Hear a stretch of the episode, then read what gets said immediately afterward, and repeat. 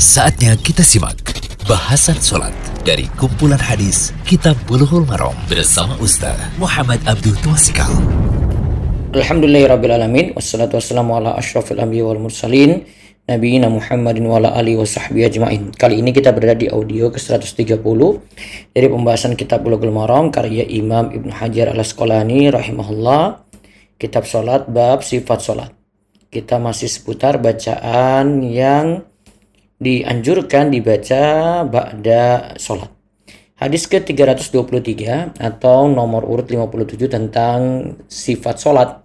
An radhiyallahu anhu qal kana Rasulullah sallallahu alaihi wasallam idzan sarafa min salatihi istaghfarallaha thalathan wa qala Allahumma antas salam wa minkas salam tabarakta ya zal jalali wal ikram rawahu muslimun dari Sauban radhiyallahu anhu ia berkata, Rasulullah Shallallahu alaihi wasallam jika selesai dari sholatnya beliau beristighfar sebanyak tiga kali.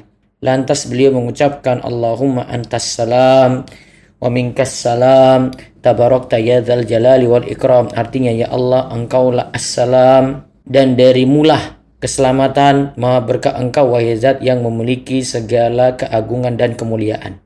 Hadis ini diriwayatkan oleh Imam Muslim. Faedah hadis yang bisa kita ambil yang pertama, zikir yang disebutkan dalam hadis sauban ini dibaca ba'da salam artinya setelah selesai sholat.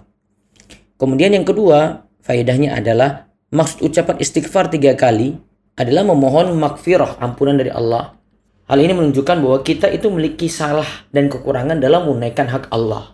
Sehingga kekurangan-kekurangan itu kita tutup dengan ucapan istighfar. Kemudian yang ketiga, faedahnya adalah bacaan Allahumma antas salam. Assalam adalah di antara nama Allah. Makna assalam adalah selamat dari berbagai macam aib dan kekurangan. Kalau untuk Allah berarti berarti baik pada zat Allah, sifat Allah dan perbuatan Allah. Zat Allah, sifat Allah dan perbuatan Allah.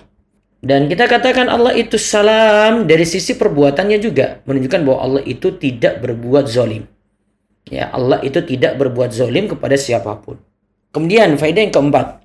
Bacaan wa minkas salam maksudnya adalah keselamatan itu dari engkau ya Allah. Artinya Allah lah yang memberikan keselamatan di dunia dan akhirat. Kemudian yang keempat, tabarok tama benar engkau. Artinya nama Allah itu semuanya berkah. Jika nama itu membersamai sesuatu pasti akan ada berkahnya. Jika nama saja mengandung berkah. Untuk kata tabarokta ini ya. Jika nama saja mengandung berkah Apalagi zat Allah yang dinamai pasti lebih besar berkahnya. Itu kalau nama Allah dikatakan berkah. Namun kalau berkah disebut dalam sifat Allah, maknanya adalah Allah Maha Tinggi dan Maha Agung.